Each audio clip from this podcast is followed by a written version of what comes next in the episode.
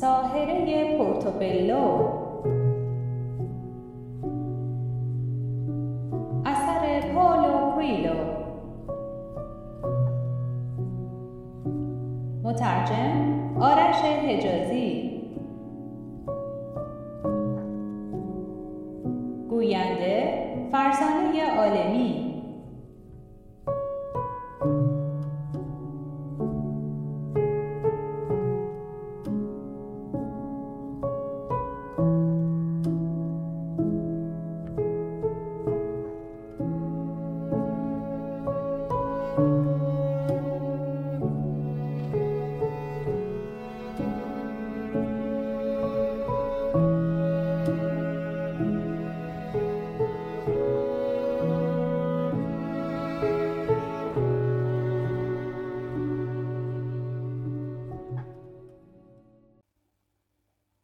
اپیزود 11 آنتوان لوکادور 74 ساله، مورخ، انستیتوی کاتولیک پاریس، فرانسه. راحت میتوان سارا را یکی دیگر از عذراهای سیاه دنیا دانست. بنا به سنت، نسب کالیسارا که اسرار جهان را میدانست به خانواده اشرافی می رسید. به گمان من او نیز یکی از تجلیات متعدد آن چیزی است که مادر اعظم می نامند، فرشته آفرینش. اصلاً باعث تعجبم نیست که مردم هر روز بیشتر به سنت‌های قدیم علاقه‌مند می شوند. چرا؟ زیرا سنت‌های امروز همیشه همراه با سختگیری و انضباط بوده، اما فرشته مادر برعکس فراتر از تمامی ممنوعیت‌ها و محرماتی که می‌شناسیم اهمیت عشق را نشان می‌دهد. پدیده تازه‌ای نیست. هرگاه قواعد سختگیرانه‌تر می‌شود، عده قابل توجهی برای تماس روحانی به دنبال آزادی بیشتر می‌روند.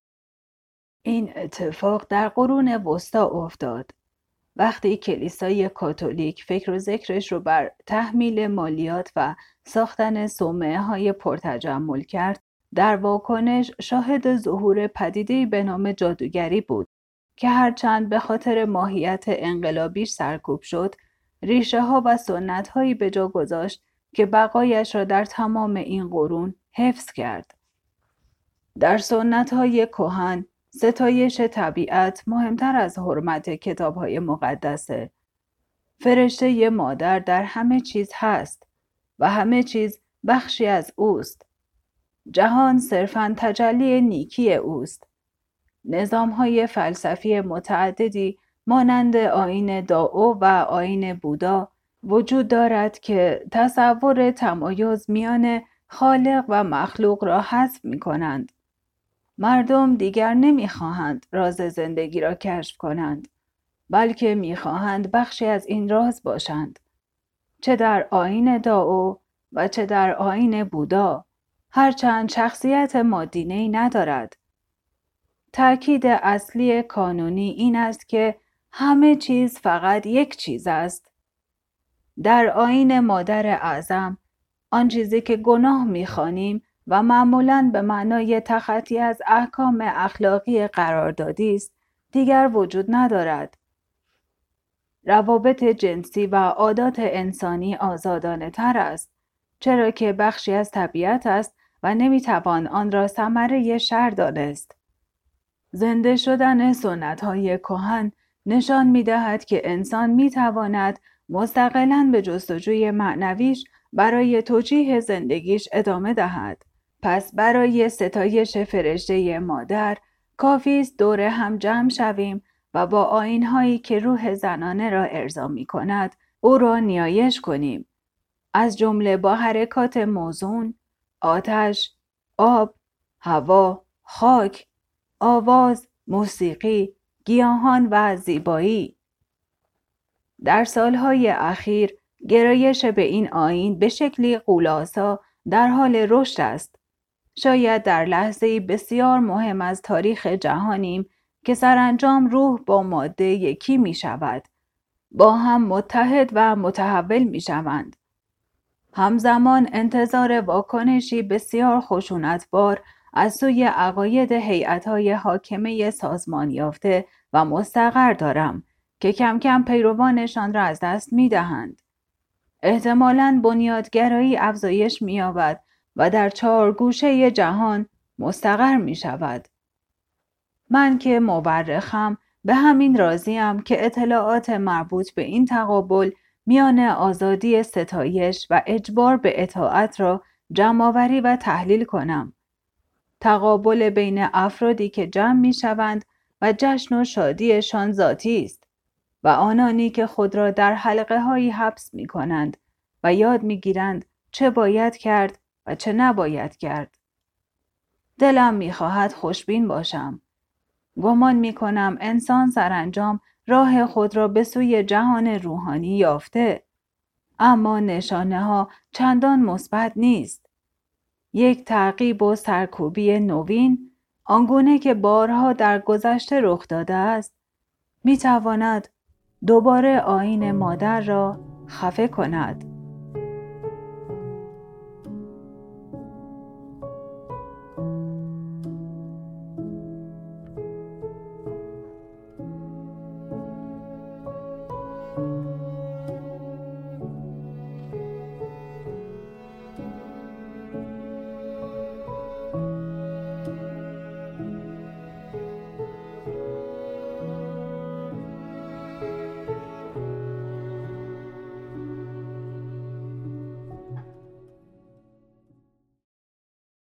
آندرا مکین، بازیگر تئاتر. خیلی سخت است که آدم موقع تعریف داستانی که با تحسین شروع شد و به دشمنی ختم شد بی‌طرف بماند، اما سعیم را می کنم. از ته دلم سعی می کنم آتنایی را وصف کنم که بار اول در آپارتمانی در خیابان ویکتوریا دیدم. تازه از دبی برگشته بود، با پول فراوان و با این نیت که همه چیزهایی را که درباره اسرار جادو می‌دانست با دیگران قسمت کند. این بار فقط 4 ماه در خاورمیانه مانده بود. زمین‌هایی را برای ساخت 2 سوپرمارکت فروخت. کمیسیون خیلی زیادی گرفت. فکر کرد آنقدر پول دارد که خرج 3 سال خودش و پسرش را بدهد و هر وقت بخواهد می‌تواند دوباره برگردد سر کار. حالا موقع استفاده از زمان حال بود و چشیدن آنچه از جوانیش مانده بود و یاد دادن آنچه آموخته بود. مرا بدون شور و شوق زیاد پذیرفت. چه می‌خواهید؟ در تئاتر کار می‌کنم و می‌خواهیم نمایشی درباره فرشته مادر روی صحنه ببریم. از دوست خبرنگاری شنیدم که شما هم در صحرا بودید و هم با کلی‌ها در کوه‌های بالکان. گفت اطلاعاتی در این زمینه دارید. منظورت این است که فقط برای یک نمایش تا اینجا آمده ای تا درباره مادر بدانی؟ مگر خودتان برای چه درباره‌اش یاد گرفتید؟ آتنا مکث کرد، سر تا پایم را برانداز کرد و لبخند زد. درست است. این اولین درسی است که به عنوان استاد گرفتم. به کسی یاد بده که می‌خواهد یاد بگیرد. انگیزش مهم نیست. چطور؟ هیچی. ریشه تئاتر مقدس است. در یونان شروع شد با سرودهای دیونیزوس، خدای باده و تولد دوباره و باروری. اما میگویند از ادوار قدیم انسانها آیینی داشتند که در آن وانمود میکردند افراد دیگری اند.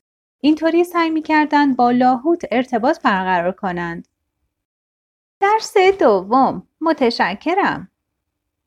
نمیفهمم. من آمدم اینجا که یاد بگیرم، نه اینکه یاد بدم. داشت کم کم مضطربم میکرد. شاید سر به سرم میگذاشت. حامیم؟ حامی؟ روزی برایت توضیح میدهم. حامیم گفت فقط وقتی چیزی رو که باید یاد بدهم یاد میگیرم که به آن تحریک شوم. از وقتی از دبی برگشتم تو اولین کسی هستی که از راه رسید تا این را به من نشان دهد. حق با خانم حامیمه. برایش تعریف کردم که برای تحقیق درباره موضوع نمایشنامه از استادی پیش استاد دیگر رفتم، اما تعلیمات همه‌شان شبیه هم بود. فقط هرچه در موضوع پیش می رفتم کنجکاویم بیشتر می شد. این را هم گفتم که کسانی که به این موضوع می پرداختند سردرگم به نظر می رسیدند و درست نمی دانستند چه می خواهند. مثلا چطور؟ مثلا روابط جنسی. خیلی جاها ممنوع بود و بعضی جاها آزاد. از من جزئیات بیشتر خواست. نفهمیدم این را برای امتحانم پرسید یا اطلاعاتی دربارش نداشت. پیش از اینکه به سوالش جواب بدهم ادامه داد: موقع رقص حس تمنا می‌کنی؟ احساس می‌کنی انرژی بزرگتری را برمی‌انگیزی؟ لحظاتی پیش میاد که دیگه خودت نباشی؟ نمی‌دانستم چه بگویم. ساکت ماندم. در واقع در کلوب‌های شبانه و مهمانی‌های دوستان همیشه نوعی هوس حاضر بود. شروع می کردم به جلب توجه دیگران. دوست داشتم نگاه‌های مردها را ببینم. اما هرچه پیش می رفت بیشتر به نظر می رسید که به خودم وصل می شوم. دیگر خیلی فرق نمی کرد که توجه کسی را جلب می کنم یا نه. آتنا ادامه داد: اگر تئاتر آینه است، رقص هم هست. از آن گذشته، روش بسیار کهنی برای نزدیک شدن به شریک است. انگار رشته‌هایی که ما را به بقیه جهان متصل می‌کند از پیش داوری و ترس پاک شود. موقع حرکات موزون می‌توانی تجمل خودت بودن را تجربه کنی. کم کم با احترام به حرفایش گوش می‌دادم. بعد دوباره می‌شویم همان که قبلا بوده ایم. آدم‌های ترسیده که فقط سعی دارند نشان بدهند مهمتر از آنند که دیگران فکر می‌کنند. درست همان احساسی که من داشتم. شاید هم همه همین رو تجربه می کنند. شما نامزد دارید؟ یادم آمد که جایی رفتم تا درباره آینه گایا بیاموزم. درویدی از من کار زشتی خواست. مسخره و وحشتناک بود. چرا اینها از سلوک معنوی برای رسیدن به اهداف شومشان سوء استفاده می کنند؟ تکرار کرد: نامزد دارید؟ دارم. آتنا دیگر چیزی نگفت. فقط دستش رو روی لبهایش گذاشت و از من خواست ساکت بمانم. یک دفعه دیدم واقعا برایم سخت است جلوی کسی که تازه با او آشنا شدم ساکت بمانم. عرف است که درباره همه چیز حرف بزنیم. آب و هوا، مشکلات ترافیک، بهترین رستوران‌ها. دوتایی روی مبل کاملا سفید اتاقش نشسته بودیم. با یک دستگاه پخش CD و پایه کوچکی برای نگهداری از CD ها. نه کتاب دیدم و نه تابلویی بر دیوارها. چون به خاورمیانه سفر کرده بود انتظار داشتم اشیا و یادگارهای آن منطقه را ببینم، اما خالی بود و حالا سکوت. چشمهای خاکستریش را به چشمهای من دوخته بود، اما محکم ماندم و چشم بر نگرداندم. شاید غریزه بود. میخواستم بگویم نترسیدم و آماده‌ام تا به جنگش بروم. فقط اینکه با سکوت و آن سالن سفید و سر و صدای ترافیک بیرون همه چیز کم کم غیر واقعی به نظر می رسید. قرار بود چند وقت همانطور بمانیم و چیزی نگوییم. رد افکارم را گرفتم. دنبال مطالبی برای نمایشم آمده بودم آنجا، یا در اصل خواهان معرفت و فرزانگی و قدرت بودم. نمی توانستم مشخصاً بگویم چه چیزی مرا به آنجا کشانده بود.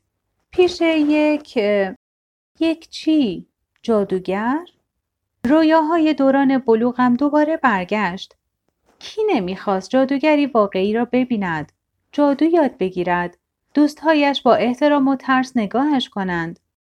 کدام زن جوانی از قرنها سرکوبی زن عصبانی نشده و احساس نکرده که ساحره شدن بهترین روش احیای هویت از دست رفته است؟ البته من دیگر این مرحله را پشت سر گذاشته بودم. زن مستقلی بودم و در حرفه‌ای رقابتی مثل تئاتر هر کاری می‌خواستم می‌کردم.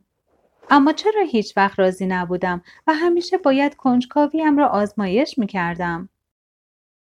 احتمالاً کم و بیش همسن و سال بودیم. یا سن من بیشتر بود؟ او هم کسی را داشت؟ به طرفم آمد. حالا فقط به اندازه یک دست با هم فاصله داشتیم و کم کم ترسیدم. نکند منحرف بود.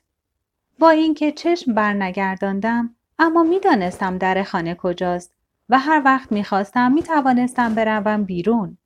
کسی مجبورم نکرده بود با آن خانه بروم و با کسی ملاقات کنم که در عمرم ندیده بودم. آنجا بمانم و وقت تلف کنم، بیان که چیزی بگویم، بیان که چیزی یاد بگیرم. میخواست به کجا برسد؟ شاید به سکوت. عضلات هم کم کم منقبض میشد. تنها و بیپناه بودم. بیقرار حرف زدن بودم یا کاری که باعث شود ذهنم از گفتن اینکه همه چیز دارد تهدیدم میکند دست بکشد. از کجا میتوانست بفهمد من کیم؟ ما آن چیزی هستیم که میگوییم. چیزی درباره زندگیم پرسید؟ میخواست بداند نامزد دارم یا نه؟ مگه نه؟ سعی کردم بیشتر درباره تئاتر حرف بزنم، اما نتوانستم و داستان‌هایی که درباره نژاد کلی شنیده بودم و اقامتش در ترانسیلوانی، سرزمین خوناشام‌ها.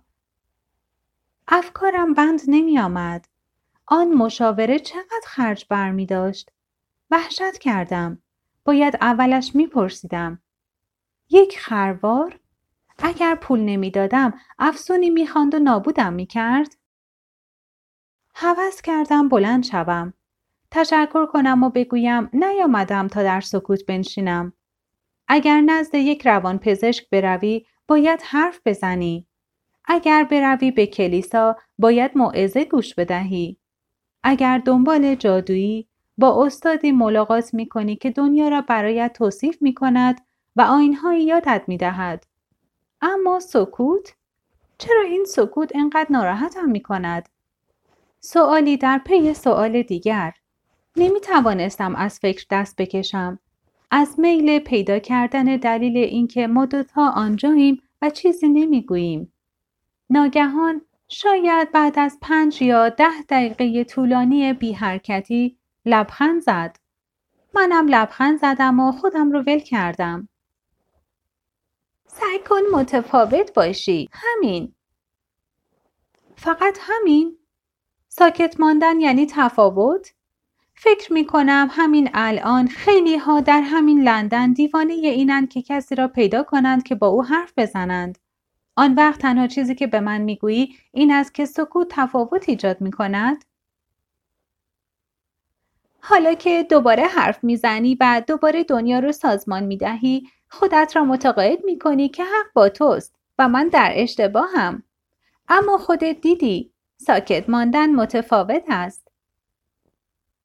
و ناگوار، اما چیزی یاد نگرفتم. ظاهراً به واکنش من اهمیتی نمیداد. در کدام تئاتر کار میکنید؟ بالاخره زندگی منم داشت کم کم برایش جالب میشد. برگشتم به وضعیت انسانیم، با شغل و اینجور چیزها. دعوتش کردم نمایش ما را که همان موقع روی پرده بود ببیند. این تنها روشی بود که می توانستم انتقام بگیرم، که نشان بدهم از پس کارهایی برمی آیم که آتنا بلد نیست. آن سکوت تهمزه‌ای از تحقیر در دهانم گذاشته بود. پرسید می تواند پسرش را بیاورد یا نه؟ گفتم نه، فقط برای آدم بزرگ هاست. باشد، می گذارمش پیش مادرم. خیلی وقت از تئاتر نرفتم. برای این مشاوره پولی از من نگرفت. وقتی با دیگر اعضای گروه تئاتر ملاقات کردم، ملاقاتم را با آن موجود اسرارآمیز برایشان تعریف کردم. خیلی کنجکاو بودند کسی را ببینند که در ملاقات اول فقط از آدم می‌خواست که ساکت بماند. آتنا در روز موعود آمد. نمایش را تماشا کرد. برختکن آمد و به من تبریک گفت. اما نگفت از نمایش خوشش آمده یا نه. همکارانم پیشنهاد کردند به همان باری دعوتش کنم که بعد از نمایش عادت داشتیم برویم. آنجا این بار به جای سکوت شروع کرد به صحبت درباره سؤالی که در نخستین ملاقاتمان بی جواب مانده بود. روابط جنسی مقدس است و هیچ کس، حتی خود مادر، هرگز نمیخواهد لجام گسیخته انجام شود. عشق باید حاضر باشد. گفتی با افرادی از این دست ملاقات کرده ای نه؟ مراقب باش. دوستانم چیزی نفهمیدند، اما از موضوع خوششان آمد و شروع کردند به بمباران او با سوال. چیزی ناراحتم میکرد. جوابهایش خیلی فنی بود. انگار تجربه چندانی درباره موضوعی که درباره‌اش حرف میزد نداشت. درباره بازی اغواگری و آیین‌های باروری حرف زد و حرفش را به افسانه یونانی ختم کرد. مطمئناً به خاطر آن که در اولین ملاقاتمان گفته بودم ریشه تئاتر در یونان است. حتماً هفته گذشته را به مطالعه درباره این مطلب گذرانده بود. بعد از هزاره ها غلبه مردانه دوباره به آیین مادر اعظم برگشته ایم. یونانی ها اسمش را می گذاشتند گایا و بنا به اسطوره او از خاویه، خلایی که قبلا بر کیهان حکومت می کرد، به دنیا اومد. اروس، خدای عشق، هم با گایا آمد و بعد دریا و آسمان پدید آمد. یکی از دوستانم پرسید پدر کی بود؟ هیچ کس. اصطلاحی فنی وجود دارد به نام بکرزایی که یعنی اینکه بدون دخالت مردانه تولید مثل کنی. اصطلاحی عرفانی نیز وجود دارد که اغلب به آن میگویند لقاح مقدس. از گایا تمام ایزدانی به وجود آمدند که قرار بود بعدها دشت‌های الیزه را در یونان مسکون کنند، از جمله دیونیزوس عزیز ما، بت شما. اما همانطور که مرد داشت در شهرها عنصر اصلی سیاسی میشد، گایا از یاد رفت و جایش را زئوس، آروس، آپولون و دیگران گرفتند. همه‌شان خیلی قابل بودند، اما آن افسونگری مادری را نداشتند که همه چیز را به وجود آورد. بعد یک بازپرسی درست و حسابی درباره کار ما کرد. کارگردان پرسید آیا مایل است به ما درس‌هایی بدهد؟ درباره چه؟ درباره چیزهایی که می‌دانید. راستش را بخواهید، تازه همین هفته قبل چیزهایی درباره ریشه‌های تئاتر یاد گرفتم. همه چیز را طبق نیاز یاد می‌گیرم. ادا این را به من گفت. اعتراف کرد. اما می‌توانم چیزهای دیگری را با شما قسمت کنم. چیزهایی که زندگی به من یاد داد. همه موافقت کردند. کسی نپرسید ادا کیست.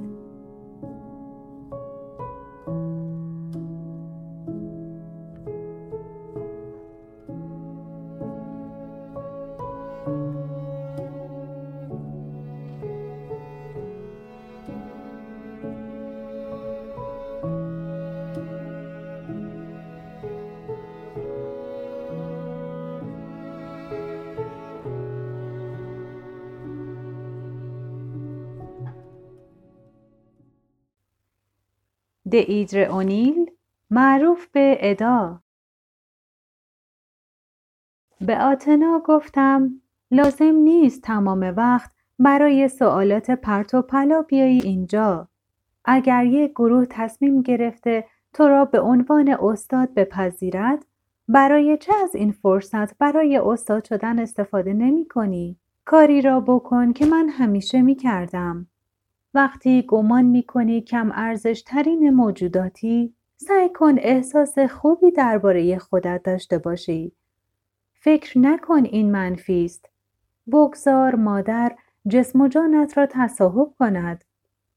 خودت را از راه حرکات موزون یا سکوت تسلیم کن، یا از راه مسائل پیش و پا افتاده زندگی، مثل بردن فرزندت به مدرسه، آماده کردن شام، توجه به نظم و ترتیب خانه.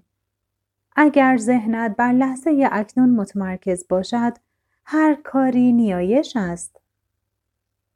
سعی نکن کسی را به چیزی متقاعد کنی. وقتی نمیدانی، بپرس یا برو و تحقیق کن. اما همانطور که عمل می کنی، مثل رود خاموش و جاری باش. خودت را تسلیم انرژی بزرگتر کن. باور کن. در اولین ملاقات منم گفتم باور کن که می توانی. اول احساس آشفتگی و ناامنی می کنی. بعد فکر می کنی که همه فکر می کنن داری سرشان را کلاه می گذاری.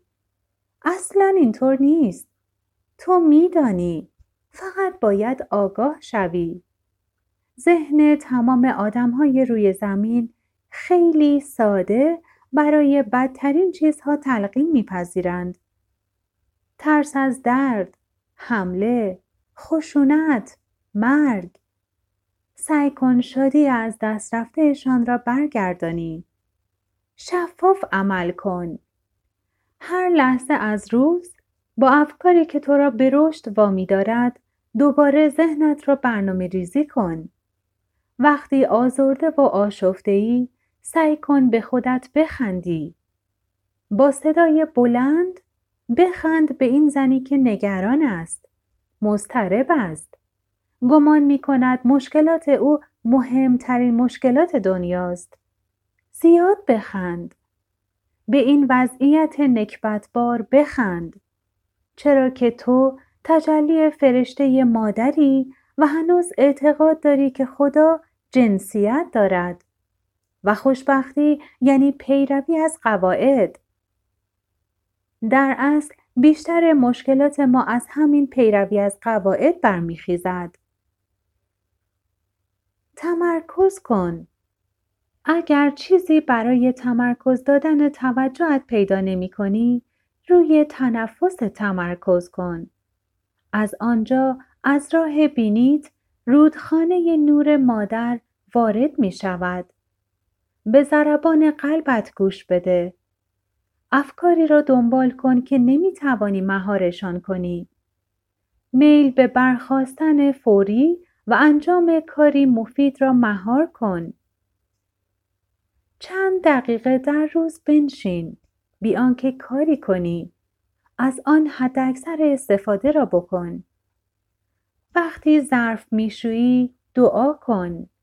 شکر کن به خاطر اینکه ظرف‌هایی داری که بشویی. یعنی غذایی در کار بوده. یعنی کسی را سیر کرده ای. یعنی با محبت از یکی دو نفر مراقبت کرده ای. برایشان آشپزی کرده ای. میز چیده ای. تصور کن چند میلیون نفر در این لحظه ظرفی برای شستن ندارند یا کسی را ندارند که برایش میز بچینند. البته زنهای دیگر میگویند نمیخواهم ظرف بشویم. مردها بشویند. بگذار مردها وقتی دلشان میخواهد ظرف بشویند. اما این ربطی به برابری حقوق زن و مرد ندارد. در انجام دادن کارهای ساده ایرادی نیست. هرچند اگر فردا تمام این افکارم را در مقاله‌ای منتشر کنم، میگویند علیه آرمان فمینیستی عمل کردم. چه چرندیاتی! انگار ظرف شستن یا باز کردن و بستن در باعث می شود که زنانگی من تحقیر شود. اتفاقاً خیلی هم دوست دارم که مردی در را برایم نگه دارد. در آداب معاشرت این کار یعنی باید این کار را برای این خانم انجام بدهم زیرا او ضعیفتر است. اما در روح من یعنی دارند مثل یک الهه با من رفتار می کنند. مثل یک ملکه. قصد ندارم برای آرمان فمینیسم فعالیت کنم. زنها و هم مردها همه تجلی خدا هستند. الوهیت واحد. کسی نمیتواند بزرگتر از این باشد. دوست دارم تو را ببینم که چیزهایی را که داری یاد میگیری درس میدهی. هدف زندگی همین است. مکاشفه. خودت را به مجرایی مبدل میکنی. به خودت گوش میدهی و حیرت میکنی که چقدر توانایی. کارت در بانک یادت هست؟ شاید هرگز نفهمیدی، اما اتفاقی که آنجا افتاد حاصل انرژی بود که از درون جسمت، چشمانت و دستانت جاری بود. شاید بگویی اصلا اینطور نبود. حرکات موزون بود. حرکات موزون فقط آیین است. آیین چیست؟ آیین تبدیل یک نواخت به چیزی متفاوت و دارای ضرباهنگ و مجرایی برای ظهور وحدانیت است. پس اصرار می کنم. متفاوت باش.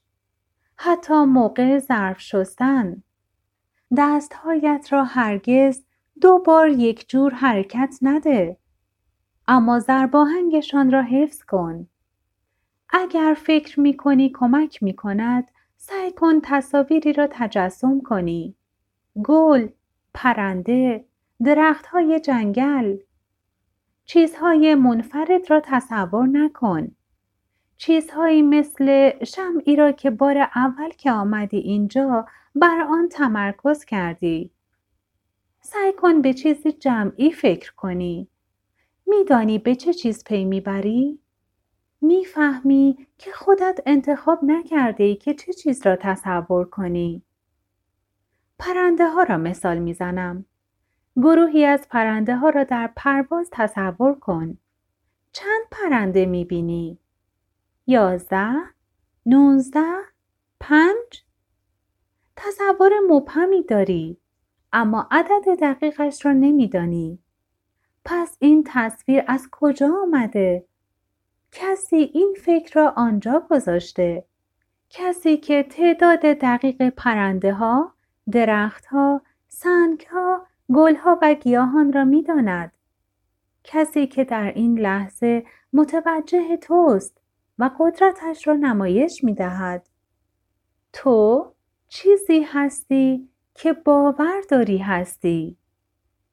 مثل اینهایی که به تفکر مثبت اعتقاد دارند، هی تکرار نکن که دوستت دارند و قوی و توانایی. لازم نیست بگویی، چرا که خودت میدانی. و وقتی شک داری، که به اعتقاد من در این مرحله از تکامل این اتفاق بارها میافتد، به پیشنهاد من عمل کن. به جای اینکه سعی کنی ثابت کنی که بهتر از آنی که فکر میکنی، به سادگی بخند. بخند به نگرانی‌هایت، ناامنی‌هایت. با طنز به اضطراب‌هایت نگاه کن. اول سخت است، اما کم کم عادت می‌کنی. حالا برگرد و به ملاقات این کسانی برو که فکر می‌کنند تو همه چیز را می‌دانی. خودت را متقاعد کن که حق با آنهاست. چرا که همه ما همه چیز را می‌دانیم. فقط باید باورش کنیم. باور کن. همانطور که در بخارست بار اول که همدیگر را دیدیم، برایت گفتم جمع مهم است. جمع ما را وادار می‌کند بهتر باشیم. اگر تنها باشی، فقط می‌توانی به خودت بخندی. اما اگر با دیگران باشی، اول میخندی و بعد عمل میکنی. جمع ما را به چالش میطلبد. جمع به ما اجازه میدهد تا تمایلاتمان را برگزینیم. جمع انرژی جمعی را برمیانگیزد و در میان جمع رسیدن به جذبه بسیار آسانتر است. چرا که از یکی به دیگری سرایت میکند. البته جمع میتواند ویرانگر هم باشد. اما این بخشی از زندگی است. این جبر انسانی است. زندگی با دیگران. اگر انسان نتواند غریزه بقایش را به خوبی آزاد کند، پس هیچ از حرفهای مادر را نفهمیده. تو خوش اقبالی دختر. جمعی از تو خواستند چیزی یادشان بدهی و این از تو استاد می سازد.